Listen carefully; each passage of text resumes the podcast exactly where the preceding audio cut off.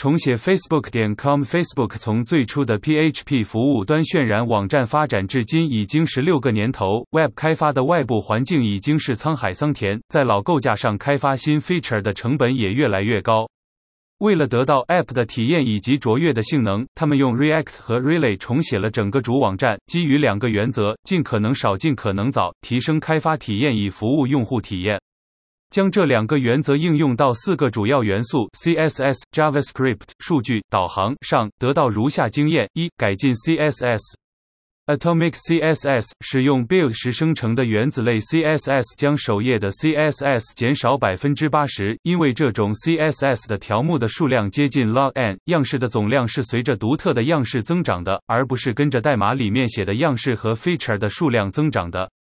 我们 Uber 就使用的 Styletron 来做这件事情。CSS in JavaScript 用类似于 Stylex Create 这种方法来为组件生成 style，跟组件放到一起，以增加可删除性，让样式更容易被维护。统一使用 RAM 让缩放的时候体验更好。Build 时自动将 PX 转化成 RAM。使用 CSS 变量实现黑暗模式。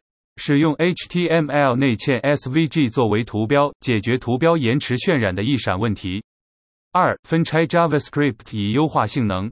增量式加载代码，把五百千字节的总代码分成五十千字节的 Tier 一千一百五十千字节的 Tier 二、三百千字节的 Tier 三，分别对应骨架内容、首屏内容、非 UI 内容，然后按需加载。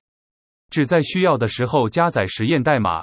根据数据加载相应的代码，比如图片数据加载图片组件，视频数据加载视频组件。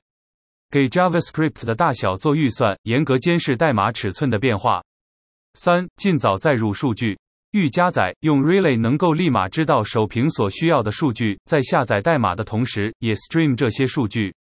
用 stream 的方式减少 round trips，延迟加载现在不需要的数据。四、定义路由 Map 以加速导航。尽早获得路由的定义，尽早预先获取资源，在 Hover 或者 Focus 的时候就开始了导航变化。之后，如果还没有加载完，先用 React Suspense Transitions 保留当前页面，只有加载完之后才真正切换，这样就能跟标准的浏览器体验保持一致。并行下载代码和数据，通常是先下载代码再下载数据，这样是串行的。FB 让数据和代码在一个 Round Trip 里面同时下载。